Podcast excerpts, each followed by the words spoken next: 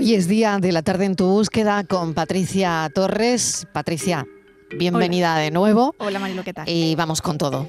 Sí, pues vamos a comenzar porque se han cumplido, Marilo, ya dos años de la desaparición de Jorge Alamillo en, en Beas, en Huelva.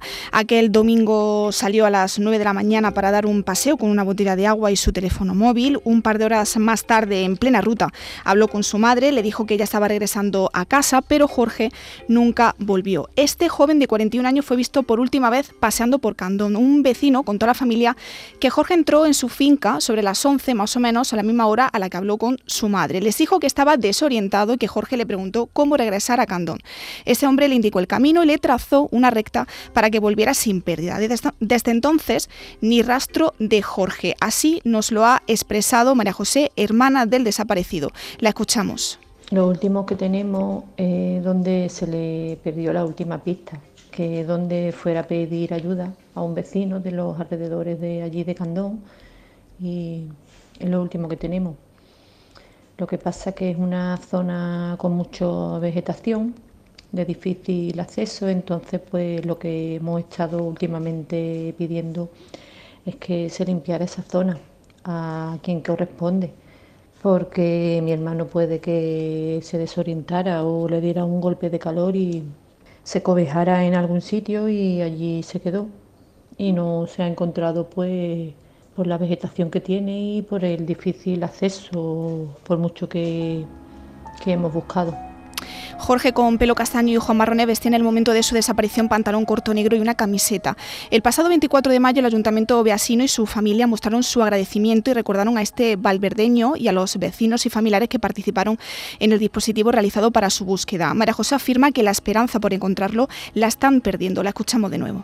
Y la verdad es que estamos mal, porque no sabemos nada, la esperanza se va perdiendo, porque si no apareció los primeros meses, los primeros años, ahora ya a los dos años, y a nadie se lo traga la tierra.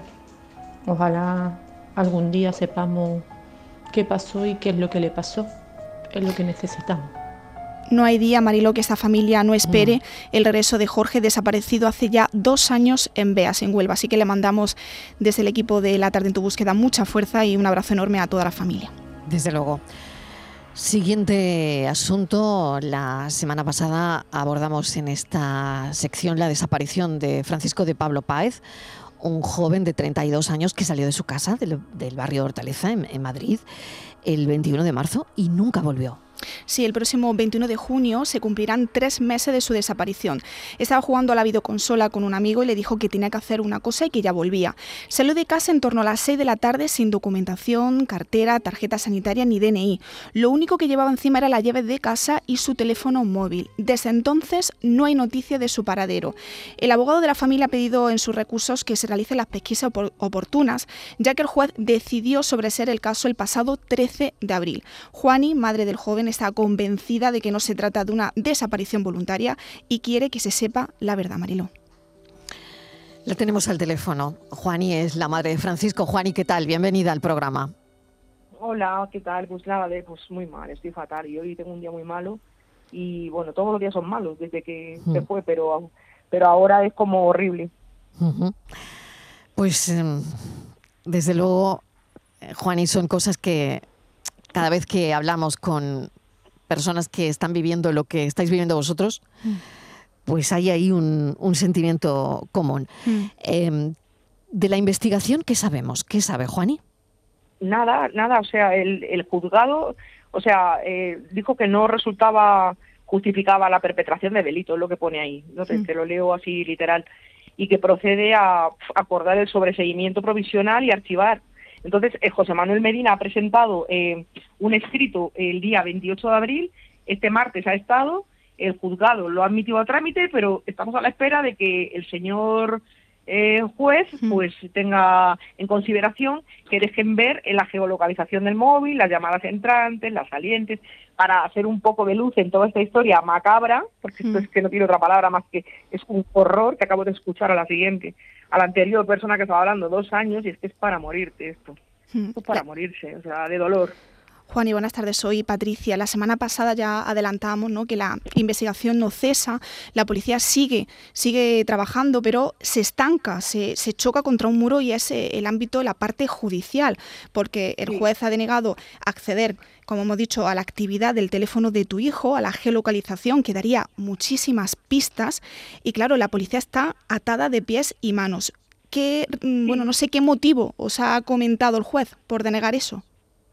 No, el juez, no, yo he recibido una carta, lo, que lo que he dicho, pues lo que os he dicho antes, que no resulta debidamente justificada la perpetración del delito. Es que lo único que te puedo decir es esto porque no tengo, no sé nada más. La policía fue la que me puso en contacto con SOS desaparecidos, eh, puso manos libres y habló con, eh, con el señor el que lo lleva a esto, que ahora mismo no me acuerdo del nombre, y él ya me puso en contacto con José Manuel Medina, que es el abogado que trabaja, que colabora con ellos, y es el que lleva el caso de mi hijo para para que para que dejen mirar su, su teléfono hmm. y, las llamadas y todo esto o sea que yo no sé o sea no, no sabemos nada o sea hmm.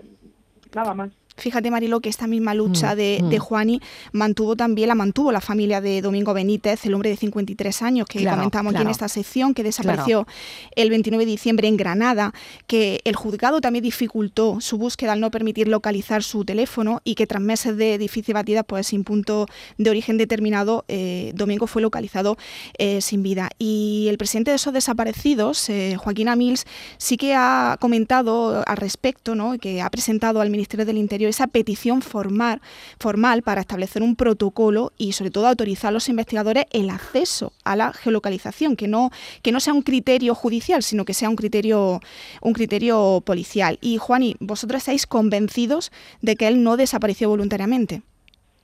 Pero vamos, convencida, convencidísima de que mi mm. hijo no se va de casa dejando a un amigo jugando con la videoconsola, sus perros, mm. Por supuesto, estoy convencida de que no. por, O sea, algo, claro, claro, algo hmm. por esa inmediatez, ¿no? De, dejar todo en ese momento, eh, como decir, como diciendo, ahora vuelvo, ¿no? Claro, la, fue lo que dijo. esa sensación, ¿no? Sí. Hmm. Sí, en una hora vuelvo y a, las dos horas su amigo le llamó y el, teléfono no funcionaba. Él salió con las llaves, con las hmm. llaves y, un móvil. Había quedado con alguien y ya pues se, hizo humo él, se hizo humo. ¿Y, ¿Y Francisco cuando sale, sale en compañía de alguien? Eh, en este caso había un chico con él jugando, vino otra otra persona, salieron juntos, el chico no, o sea, es un chico muy majo además, él se fue en una dirección y mi hijo se fue en otra y, ya está, y no se acuerdan y además es que no, te sueles fijar en la ropa que llevas, mm, porque no se acuerdan, que, yo le he preguntado que, cómo iba vestido, qué tal, pero son cosas que tú si no te dicen observa tal cosa, tú no es algo que tienes en cuenta, no, se te olvida, yo veo como la ropa que llevara, por si, porque era importante, porque me preguntó la policía qué, ropa llevaba, por ejemplo. Yo creo que es muy importante, Mariló, que, que Juan mm. haga ese llamamiento, ese mensaje a las autoridades, eh, sobre todo, bueno, pues para que esto se resuelva pronto y que tengáis, bueno, una, una respuesta por parte de, de la justicia, ¿no, Juani? Ya, ya, no es pronto, cariño, ya no es pronto. Ya mi hijo es desde el 21 de marzo y ya no es pronto. Ya es muy mm. tarde muy tarde, porque va, se va a cumplir tres meses. Esto es una vergüenza de justicia, una auténtica aberración. O sea, incluso la policía sabía que esto no era un caso, como otros casos que ocurren, que vuelven. La policía sabía que esto era un tema más escabroso y más... O sea, era, era algo mm, creíble de que a mi hijo le han hecho desaparecer. O sea, la propia policía, se lo decía al de, a, a Joaquín, a mí que no era un caso de estos de niños de un enfado con mamá que me voy a casa de una amiga, que no. O sea que... Hay algo más profundo aquí y, es lo que se tiene que investigar. Eso es. Y, y Juani, recibe todo nuestro apoyo. No queremos que, bueno, que, revivas ahora mismo toda esa situación, sino simplemente queríamos apoyarte y, no, si no, si no revivir, y mil gracias. sí, sí, sí, es que estás en ello, claro, estás en ello. ¿no? Gracias, gracias a vosotros. Un saludo. Un beso. Gracias. Vale, venga. Adiós, adiós, adiós. Buena tarde. Buena tarde.